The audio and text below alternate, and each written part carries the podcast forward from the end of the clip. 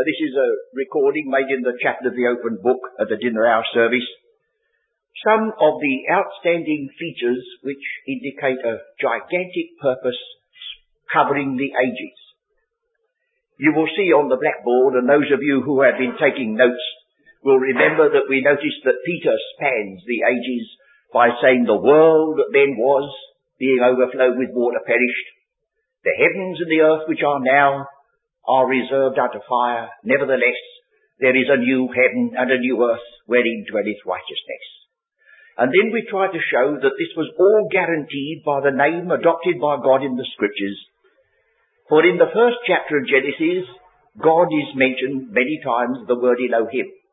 But the moment he begins to deal with man in the redemptive element, the name is changed to the Lord God. And the name Jehovah is a composition of various parts of the verb to become, as though God said, I will span all time and I will be all that's demanded of me to bring this purpose to a conclusion. And so we had the expansion of this name in the book of the Revelation, He who was, and He who is, and He who is to come. And again in the epistle to the Hebrews, Jesus Christ the same, in contrast to the world that passes away. Jesus Christ the same, yesterday, and today, and forever. And if you'd like to take it more intimately to yourselves, remember the threefold deliverance that the Apostle Paul spoke about for our comfort, who hath delivered us, who doth deliver us, and whom we believe will yet deliver us, past, present, future, all under his care. Well, now we've got to turn our attention to, to an expression. We've heard it many times in this chapel, uh, but we must give it a place, and you won't mind it being repeated in order that the purpose may be clearly seen, especially by those who are beginning with us. The two time periods before and since or from the foundation of the world. We'll leave the meaning of the word foundation to another time. We'll just get the passages of scripture before us that indicate that there is a time division at the beginning of Genesis, that some things are dated as before and some things are dated as from or since I think our modern usage, uh, by using the word since, gives us a, a suggestion of time. So shall we concentrate our attention in the minutes we have on those features? And those of you who know all about it, well, you thank God you do, so that we give an opportunity for those who do not. Now, the first passage I would refer to is John 17. It occurs in our Saviour's committal of himself to the Father just before the work of, of the cross was endured. And you will see that he goes back in verse 5 to before the world was. And now, O Father, glorify thou me with thine own self, with the glory which I had with thee before the world was. There's no possibility of making that a present period. Goes right back. Alright. Now in this same chapter 17, when we get down to verse 24, he says, Father, I will that they also whom thou hast given me be with me where I am, that they may behold my glory. You see, he's spoken about a glory that was before the world was, which thou hast given me, for thou lovedst me before the foundation of the world. That's the first passage. The second passage is it found in Peter. The first epistle of Peter, chapter 1. He's there speaking about redemption. And he doesn't hesitate to take the plan of redemption right back before the foundation of the world. It's a comfort to us to see that salvation and redemption was no afterthought on the part of God, known unto him, planned by him, and going to be brought to perfection by him. 1 Peter chapter 1 verse 18. For as not much as ye know that ye were not redeemed with corruptible things, as silver and gold, from your vain conversation received by tradition from your fathers, but with the precious blood of Christ, as of a lamb, without blemish, and without spot, who verily was foreordained before the foundation of the world, but was manifest in these last times for you. So again, before the foundation of the world is a long way before the last times which Peter was speaking about. So now we have our Saviour loved, our Saviour has a glory, and our Saviour was set apart to be without blemish and without spot as a lamb before the foundation of the world. There's one other reference. There are only three occurrences in the New Testament to the expression before the foundation of the world. So we come to Ephesians chapter 1 and we find now it's speaking about the church to which most of us uh, believe we have uh, a membership. Ephesians chapter 1 verse 4 according as he hath chosen us in him before the foundation of the world. So two passages say that Christ was foreordained, that Christ was loved, that Christ was set apart to be without blemish, and now it says it of you and me, if we belong to this calling. The two words are here. According as he hath chosen us in him before the foundation of the world, that we should be holy and without blame. That's the word without blemish. Before him in love. That's the word love. Isn't it a wonderful thought that before ever we had a being, we were seen in Christ our representative, and the two words that are used of him, in love and without blemish, were used of God that we should be one day through him. What a blessed guarantee for such a wonderful goal. Well now I mustn't spend time because we've got other passages to look at this time the expression since the foundation of the world. And we go back to the Gospel according to Matthew, chapter 13, and there in Matthew 13 we have not the kingdom of heaven, but the mysteries of the kingdom of heaven. And it would take us out of our way a good deal to demonstrate to you just this moment that the mystery in the scripture is always a, a God's countermove to some tragic happening that seems left to itself would have spoiled his purpose. I can't prove that. That will come in the series presently. But here we have the mysteries of the kingdom. Things going wrong, but under the control of God. And the reason why they were going wrong is given in the answer to the question about one of the parables. He said, um, an enemy has done this. Verse 28. An enemy is at work. And the mystery is God's countermove to the enemy's work. But we want the expression, don't we? Verse 35.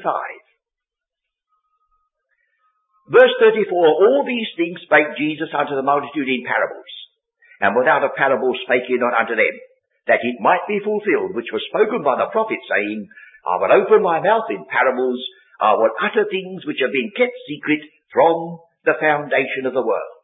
So God knew that the course of the kingdom purpose, like Shakespeare says, the course of true love never did run smooth.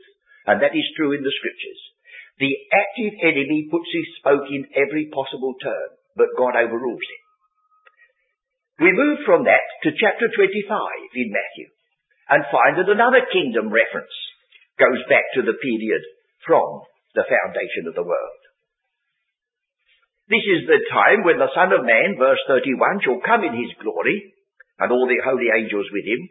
Then shall he sit upon the throne of his glory, and before him shall be gathered all nations, and he shall separate them one from another as a shepherd divideth his sheep from the goats. And he shall set the sheep on the right hand, but the goats on the left. Then shall the king say unto them on his right hand, Come, ye blessed of my father, inherit the kingdom prepared for you since the foundation of the world.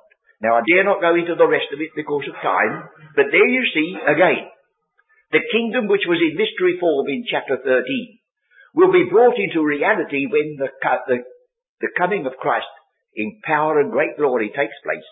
And those who were chosen to be members of that kingdom discover that it was prepared since the foundation of the world. Well, then we move on to Luke's Gospel, chapter 11.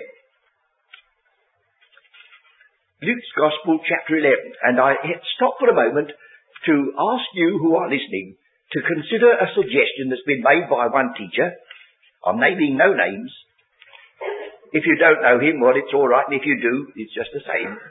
He says in Ephesians chapter 1, chosen in him before the foundation of the world means that we are chosen now at this present moment before God sets up his future world order.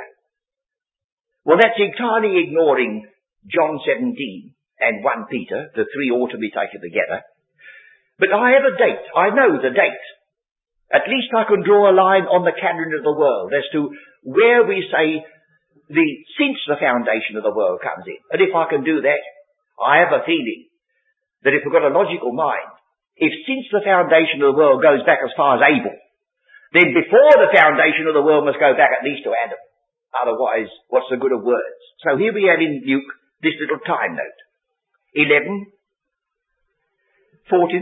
Therefore also said the wisdom of God, I will send them prophets and apostles, and some of them they shall slay and persecute, that the blood of all the prophets which was shed since the foundation of the world may be required of this generation, from the blood of Abel unto the blood of Zacharias and so on. So right back to the first martyr, the blood of Abel, is the, the, line that we draw on the Bible page. That is, since the foundation of the world. And anything that takes place before the days of Abel will be creeping up to anyhow, uh, reaching out to the period which is before the foundation of the world. When we examine it more closely, I think we shall see it goes back to Genesis 1 verse 2, but we'll leave that to prove itself presently. Well then we have in the book of the Revelation, uh, no wait a minute, I must give you the epistle to Hebrews first. Hebrews chapter 4. And this is taking us back to the story of creation in Genesis 1, when after six days, God rested. And of course the suggestion there is not that God was weary or tired, but he kept a Sabbath. And we shall see that the six days, followed by a seventh day, is a panorama of the whole purpose of the ages, occupying roughly 6,000 years from Adam to the coming of Christ, and 1,000 years covering the day of the Lord or the millennium. But again, those things can fall in their place presently. Hebrews chapter 4. Let us therefore fear lest a promise being left us of entering into his rest, any of you should seem to come short of it. For unto us was the gospel preached as well as unto them, but the word preached did not profit them, not being mixed with faith in them that heard it. For we which have believed do enter into rest, as he said, as I have sworn in my wrath, if they shall enter into my rest, although the works were finished since the foundation of the world. So here's a strange expression, that although the Sabbath keeping, the millennial kingdom has not yet come, the whole thing in the purpose of God was finished. And all he's doing is working out his own program according to his own plan as time goes on. And then you will find another reference to the before the foundation of the world in connection with the work of Christ in chapter 9, 26.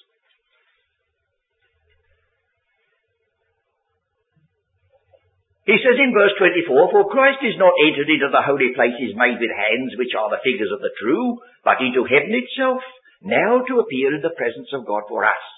Nor yet that he should offer himself often as a high priest, entereth into the holy place every year, with the blood of others.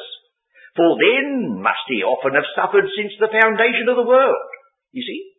He was set apart before the foundation of the world, and so the moment sin came into the world, he might have been offered then. But God had his own time. Galatians says, in the fullness of time, God sent his son, born of a woman, made under the law, for both Gentile and Jew. So here we have again the, the work of Christ and the purpose of God covers the ages and has got its times. There is a time for every purpose under heaven, says Ecclesiastes. And then, with that in view, we turn to two more references to conclude our survey. Re- Revelation chapter 13 verse 8. And you will remember the hymn we sang just now, a, a rather strange expression. Before the world's foundation slain, well, how ever, ever can that be until we realize that he was verily foreordained before the foundation of the world as the Lamb of God. So although the offering was in time, yet in the heart of God it was there from the beginning. So we have in Revelation 13:8 these words. Oh, in verse 7, it was given unto him to make war with the saints and to overcome them. And power was given him over all kindreds and tongues and nations and all that dwell upon the earth shall worship him, whose names are not written in the book of life of the Lamb slain from the foundation of the world. That's one way of putting it. And the other way of putting it is in chapter 17, verse 8.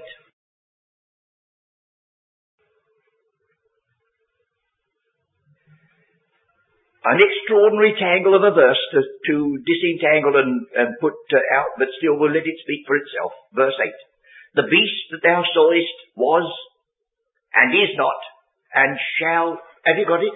This is the travesty of he who was, and is, and is to come. The beast is the travesty of this uh, wonderful name. And the beast that thou sawest was, and is not, and shall ascend down to the bottomless pit, and go into perdition and they that dwell on the earth shall wonder, whose names were not written in the book of life from the foundation of the world. And they're wondering concerning this beast who usurps the name of Jehovah, the beast that was, and is not, and yet is. As I say, a very difficult passage, but I've quoted it as it stands. So I come back once more to, to finish with Hebrews chapter 13. We won't end up on such a peculiar note as that in a meeting of this character. We'll look at Hebrews 13 just more, just once more. We looked at it last week. Verse 5, Let your conversation be without covetousness, and be content with such things as ye have, for he hath said, I will not leave thee, nor forsake thee, so that we may boldly say, The Lord is my helper, and I will not fear what man shall do unto me. I suppose you know the hymn that has the refrain, I'll never, no never, no never forsake. Five negatives. Well, if you don't know nothing in English, well, you're manifesting it if you put negatives like that. But in the Greek, you can pile up your negatives and still be grammatical. And there are actually five negatives at the end of verse 5. I will never, not by any means, no, to be thought of sort of thing, forsake thee so that we may boldly say, The Lord is my helper, and I will not fear what man shall do unto me.